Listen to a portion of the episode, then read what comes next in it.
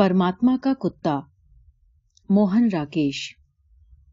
بہت سے لوگ یہاں وہاں سر لٹکائے بیٹھے تھے، جیسے کسی کا ماتم کرنے آئے ہوں۔ کچھ لوگ اپنی پوٹلیاں کھول کر کھانا کھا رہے تھے۔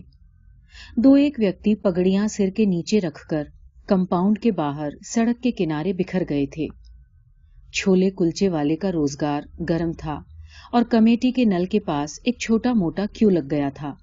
نل کے پاس کرسی ڈال کر بیٹھا ارضی نویس، دھڑا دھڑ ارضیاں ٹائپ کر رہا تھا۔ اس کے ماتھے سے بہ کر پسینہ اس کے ہوٹھوں پر آ رہا تھا، لیکن اسے پہنچنے کی فرصت اسے نہیں تھی۔ سفید داڑھیوں والے دو تین لمبے اونچے جاٹ اپنی لاٹھیوں پر جھکے ہوئے اس کے خالی ہونے کا انتظار کر رہے تھے۔ دھوپ سے بچنے کے لیے ارضی نویس نے جو ٹاٹ کا پردہ لگا رکھا تھا، وہ ہوا سے اڑا جا رہا تھا۔ تھوڑی دور موڑے پر بیٹھا اس کا لڑکا انگریزی پرائمر کو رٹا لگا رہا تھا۔ سی ایٹی کیٹ کیٹ مانے بلی، پی ایٹی بیٹ بیٹ مانے بلہ، ایف ایٹی فیٹ فیٹ مانے موٹا۔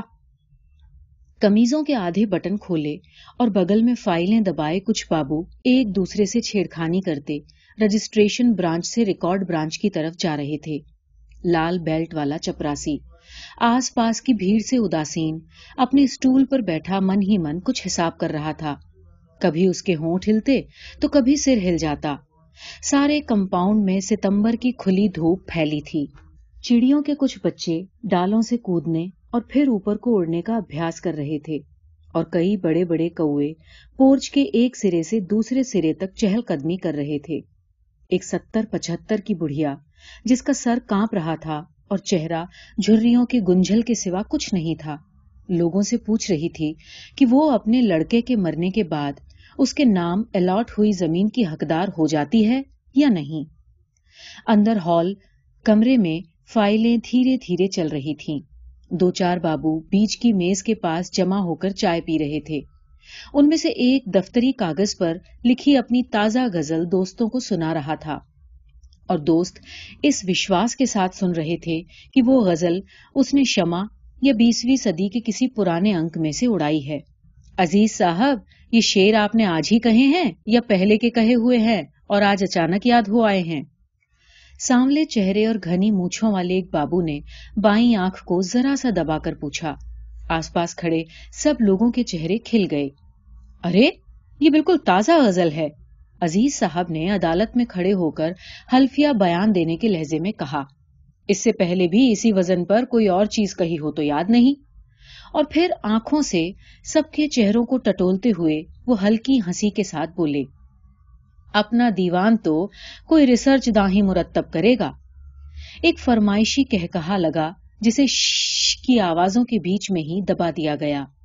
کہہ کہے پر لگی، اس بریک کا مطلب تھا کہ کمشنر صاحب اپنے کمرے میں تشریف لے آئے ہیں۔ کچھ دیر کا وقفہ رہا، جس میں سرجیت سنگھ، ولد گرمیت سنگھ کی فائل ایک میز سے ایکشن کے لیے دوسری میز پر پہنچ گئی۔ سرجیت سنگھ، ولد گرمیت سنگھ مسکراتا ہوا ہال سے باہر چلا گیا اور جس بابو کی میز سے فائل گئی تھی، وہ پانچ روپے کے نوٹ کو سہلاتا ہوا چائے پینے والوں کے جمگھٹ میں آ شامل ہوا۔ عزیز صاحب، اب آواز ذرا دھیمی کر کے غزل کا اگلا شیر سنانے لگے۔ صاحب کے کمرے سے گھنٹی ہوئی۔ چپراسی مستعدی سے اٹھ کر اندر گیا اور اسی مستعدی سے واپس آ کر باہر اپنے اسٹول پر بیٹھ گیا۔ چپراسی سے کھڑکی کا پردہ ٹھیک کروا کر کمشنر صاحب نے میز پر رکھے، ڈھیر سارے کاغذوں پر ایک ساتھ دستخط کیے اور پائپ سلگا کر ریڈرز ڈائجسٹ کا تازہ انک بیگ سے نکال لیا۔ لیٹیشیا بالڈریز کا لیکھ کہ اسے اطالوی مردوں سے کیوں پیار ہے، وہ پڑھ چکے تھے۔ اور لیکھوں میں ہردے کی شلیہ چکتسا کے سمبند میں جے ڈی ریڈ کلف کا لیکھ انہوں نے سب سے پہلے پڑھنے کے لیے چن رکھا تھا۔ پرشٹ ایک سو گیارہ کھول کر وہ ہردے کے نئے آپریشن کا بیورا پڑھنے لگے۔ تبھی باہر سے کچھ شور سنائی دینے لگا۔ کمپاؤنڈ میں پیڑ کے نیچے بکھر کر بیٹھے لوگوں میں چار نئے چہرے آ شامل ہوئے تھے۔ ایک ادھیڑ آدمی تھا جس نے اپنی پگڑی زمین پر بچھا لی تھی اور ہاتھ پیچھے کر کے اور ٹانگیں پھیلا کر اس پر بیٹھ گیا تھا۔ پگڑی کے سرے کی طرف اس سے ذرا بڑی عمر کی ایک استری اور ایک جوان لڑکی بیٹھے تھے اور ان کے پاس کھڑا ایک دبلا پتلا سا لڑکا آس پاس کی ہر چیز کو گھورتی ہوئی سی نظر سے دیکھ رہا تھا۔ ادھیڑ مرد کی پھیلی ہوئی ٹانگیں دھیرے دھیرے پوری کھل گئی تھیں۔ اور آواز اتنی اونچی ہو گئی تھی کہ کمپاؤنڈ کے باہر سے بھی بہت سے لوگوں کا دھیان اس کی طرف کھنچ گیا تھا۔ وہ بولتا ہوا اپنے گھٹنوں پر ہاتھ مار رہا تھا۔ سرکار وقت لے رہی ہے۔ دس پانچ سال میں سرکار فیصلہ کرے گی کہ عرضی منجور ہوگی کہ نہیں۔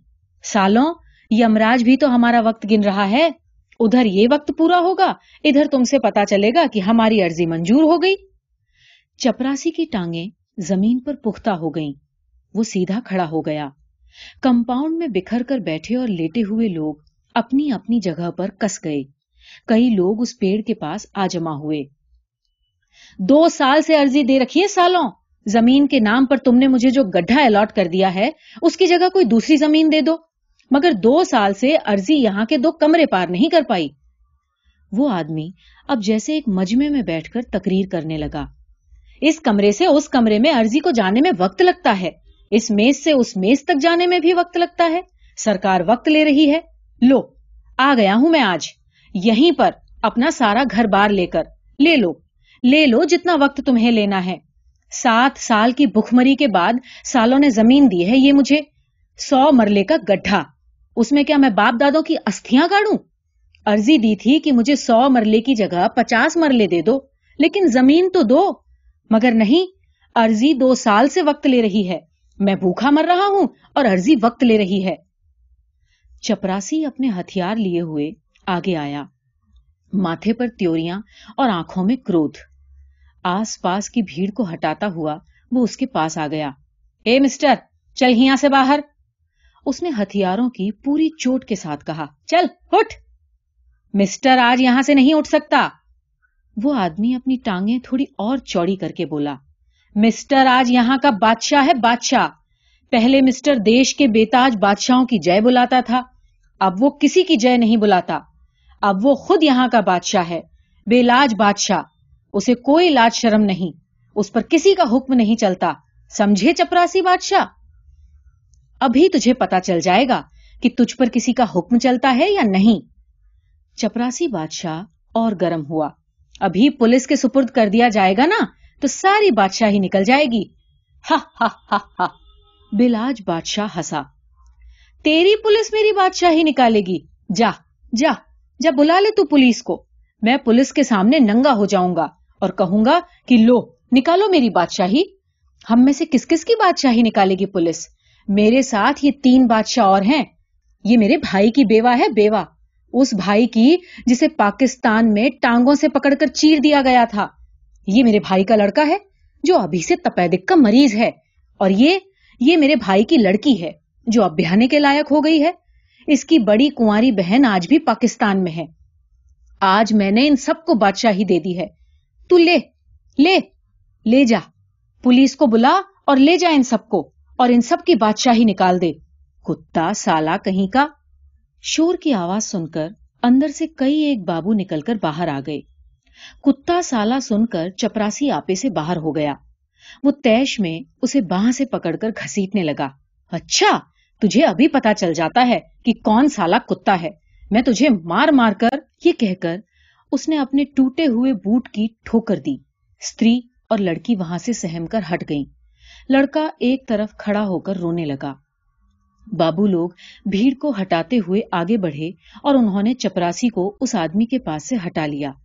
چپراسی پھر بھی بڑبڑاتا رہا۔ کمینا آدمی، دفتر میں آ کر گالی دیتا ہے، میں ابھی تجھے دکھا دیتا کہ ایک تم ہی نہیں، یہاں تم سب کے سب، تم سب کے سب کتے ہو۔ وہ آدمی کہتا رہا، تم سب کتے ہو، تم سب کتے ہو اور میں بھی کتا ہوں۔ فرق صرف اتنا ہے کہ تم لوگ سرکار کے کتے ہو اور ہم لوگوں کی ہڈیاں چوستے ہو اور سرکار کی طرف سے بھونکتے ہو اور میں میں بھی کتا ہوں، میں پرماتما کا کتا ہوں، اس کی دی ہوئی ہوا کھا کر جیتا ہوں اور اس کی طرف سے بھونکتا ہوں۔ اس کا گھر انصاف کا گھر ہے، میں اس کے گھر کی رکھوالی کرتا ہوں۔ تم سب اس کے انصاف کی دولت کے لٹیرے ہو۔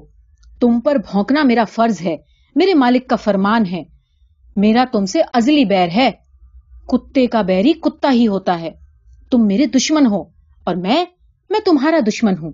میں اکیلا ہوں، اس لیے تم سب مل کر مجھے مارو۔ مجھے یہاں سے نکال دو۔ لیکن میں پھر بھی بھونکتا رہوں گا۔ تم میرا بھونکنا بند نہیں کر سکتے۔ میرے اندر میرے مالک کا نر ہے، میرے واحے گرو کا تیز ہے۔ مجھے جہاں بند کر دو گے، میں وہیں سے بھونکوں گا۔ اور بھونک بھونک کر تم سب کے کان پھاڑ دوں گا۔ سالے آدمی کے کتے، جھوٹھی ہڈی پر مرنے والے کتے دم ہلا ہلا کر جینے والے کتے؟ بابا جی بس کرو بس کرو اے بابا جی۔ ایک بابو ہاتھ جوڑ کر بولا، ہم لوگوں پر رحم کھاؤ اور اپنی یہ سنت بانی بند کرو۔ بتاؤ، کیا نام ہے تمہارا؟ تمہارا کیس کیا ہے؟ بولو۔ میرا نام ہے بارہ سو چھبیس بٹا سات میرے ماں باپ کا دیا ہوا نام تو کھا لیا ان کتوں نے؟ اب یہی نام ہے جو تمہارے دفتر کا دیا ہوا ہے۔ میں بارہ سو چھبیس بٹا سات ہوں۔ میرا اور کوئی نام نہیں ہے۔ میرا یہ نام یاد کر لو۔ اپنی ڈائری میں لکھ لو۔ واحد گرو کا کتا بارہ سو چھبیس بٹا سات۔ بابا جی ایسا کرو، آج جاؤ۔ کل یا پرسوں آ جانا۔ تمہاری عرضی کی کاروائی تقریباً تقریباً پوری ہو چکی ہے۔ اچھا تقریباً تقریباً پوری ہو چکی ہے۔ اور میں میں خود بھی تو تقریباً تقریباً پورا ہو چکا ہوں۔ اب دیکھنا یہ ہے کہ پہلے کاروائی پوری ہوتی ہے کہ پہلے میں پورا ہوتا ہوں۔ ایک طرف سرکار کا ہنر ہے اور دوسری طرف پرماتما کا ہنر ہے۔ تمہارا تقریباً تقریباً ابھی دفتر میں ہی رہے گا اور میرا تقریباً تقریباً کفن میں پہنچ جائے گا۔ سالوں نے ساری پڑھائی خرچ کر کے یہ دو لفظ ایجاد کیے ہیں، شاید اور تقریباً۔ شاید آپ کے کاغذ اوپر چلے گئے ہیں۔ تقریباً تقریباً کاروائی پوری ہو چکی ہے۔ شاید سے نکالو، تقریباً میں ڈال دو، تقریباً سے نکالو، شاید میں غرق کر دو۔ تقریباً تین چار مہینے میں تحقیقات ہوگی۔ شاید مہینے دو مہینے میں رپورٹ آ جائے گی۔ میں آج شاید اور تقریباً دونوں گھر چھوڑ کر آیا ہوں۔ میں یہاں بیٹھا ہوں اور یہیں بیٹھا رہوں گا۔ میرا کام ہونا ہے تو آج ہی ہوگا اور اب بھی ہوگا۔ تمہارے شاید اور تقریباً کے گاہک یہ سب کھڑے ہیں۔ ان سے کرو ٹھگی۔ بابو لوگ اپنی سدبھاونا کے پربھاؤ سے نراش ہو کر ایک ایک کر کے اندر لوٹنے لگے۔ بیٹھا ہے، بیٹھا رہنے دو۔ ہاں ہاں بکتا ہے، بکنے دو۔ سالا بدماشی سے کام نکالنا چاہتا ہے۔ لیٹ ہم بارک ہمسیلف ٹو ڈیتھ بابو کے ساتھ چپراسی بھی بڑبڑاتا ہوا اپنے اسٹول پر لوٹ گیا۔ میں سالے کے دانت توڑ دیتا۔ اب بابو لوگ حاکم ہیں اور حاکموں کا کہا ماننا پڑتا ہے، ورنہ۔ ارے بابا، شانتی سے کام لو۔ یہاں منت چلتی ہے، پیسہ چلتا ہے دھوس نہیں چلتی۔ بھیڑ میں سے نکل کر کوئی اسے سمجھانے لگا۔ وہ آدمی تیش میں اٹھ کر کھڑا ہو گیا۔ اچھا مگر پرماتما کا حکم ہر جگہ چلتا ہے۔ وہ اپنی کمیز اتارتا ہوا بولا۔ اور پرماتما کے حکم سے آج یہ بیلاج بادشاہ ننگا ہو کر کمشنر صاحب کے کمرے میں جائے گا۔ آج وہ ننگی پیٹ پر صاحب کے ڈنڈے کھائے گا۔ آج وہ بوٹوں کی ٹھوکریں کھا کر پران دے دے گا۔ لیکن وہ کسی کی منت نہیں کرے گا، کسی کو پیسہ نہیں چڑھائے گا، کسی کی پوجا نہیں کرے گا۔ وہ واحے گرو کی پوجا کرتا ہے، وہ اور کسی کی پوجا نہیں کر سکتا۔ تو واحے گرو کا نام لے کر، اور اس سے پہلے کہ وہ اپنے کہے کو کیے میں پرنت کرتا، دو ایک آدمیوں نے بڑھ کر تحمد کی گانٹ پر رکھے اس کے ہاتھ کو پکڑ لیا۔ بیلاج بادشاہ اپنا ہاتھ چھڑانے کے لیے سنگھرش کرنے لگا۔ مجھے جا کر پوچھنے دو پوچھنے دو انہیں۔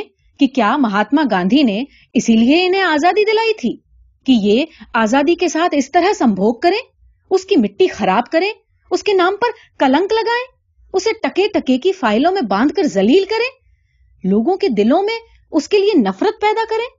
انسان کے تن پر کپڑے دیکھ کر بات ان لوگوں کی سمجھ میں نہیں آتی۔ شرم تو اسے ہوتی ہے جو انسان ہو میں تو آپ کہتا ہوں کہ میں انسان ہوں ہی نہیں، میں تو کتا ہوں کتا۔ سہسا بھیڑ میں ایک دہشت سی پھیل گئی۔ کمشنر صاحب اپنے کمرے سے باہر نکل آئے۔ وہ ماتھے کی تیوریوں اور چہرے کی جھریوں کو گہرا کیے بھیڑ کے بیچ میں آ گئے۔ کیا بات ہے؟ کیا چاہتے ہو تم؟ آپ سے ملنا چاہتا ہوں صاحب۔ وہ آدمی صاحب کو گھورتا ہوا بولا۔ سو مرلے کا ایک گڈھا میرے نام الاٹ ہوا ہے صاحب۔ وہ گڈھا آپ کو واپس کرنا چاہتا ہوں تاکہ سرکار اس میں ایک تالاب بنوا دے۔ اور افسر لوگ شام کو وہاں جا کر مچھلیاں مارا کریں یا اس گڈھے میں سرکار ایک تہخانہ بنوا دے اور میرے جیسے کتوں کو اس میں بند کر دے۔ زیادہ بک بک مت کرو اور اپنا کیس لے کر میرے پاس آؤ۔ کیس؟ میرا کیس میرے پاس نہیں ہے صاحب۔ دو سال سے سرکار کے پاس ہے، آپ کے پاس ہے۔ میرے پاس اپنا شریر اور یہ دو کپڑے ہیں۔ چار دن بعد یہ بھی نہیں رہیں گے، اس لیے انہیں بھی آج اتارے دے رہا ہوں۔ اس کے بعد باقی صرف اور صرف بارہ سو چھبیس بٹا سات رہ جائے گا۔ بارہ سو چھبیس بٹا سات کو مار مار کر پرماتما کے حضور میں بھیج دیا جائے گا۔ ٹھیک ہے ٹھیک ہے۔ یہ بکواس بند کرو اور میرے ساتھ اندر آؤ۔ کمشنر صاحب اپنے کمرے میں واپس چلے گئے۔ وہ آدمی بھی کمیز کندھے پر رکھے اس کمرے کی طرف چل دیا۔ دو سال چکر لگاتا رہا۔ کسی نے میری بات نہیں سنی۔ خوشامدیں کرتا رہا۔ کسی نے میری بات نہیں سنی۔ واسطے دیتا رہا۔ کسی نے میری بات نہیں سنی۔ چپراسی نے اس کے لیے چک اٹھا دی اور وہ کمشنر صاحب کے کمرے میں داخل ہو گیا۔ گھنٹی بجی، فائلیں ہلیں، بابوؤں کی بلاہٹ ہوئی اور آدھے گھنٹے کے بعد بیلاج بادشاہ مسکراتا ہوا باہر نکل آیا۔ اتسک آنکھوں کی بھیڑ نے اسے آتے دیکھا تو وہ پھر بولنے لگا۔ چوہوں کی طرح بٹر بٹر دیکھنے سے کچھ نہیں ہوتا۔ بھونکو بھونکو سب کے سب، بھونکو۔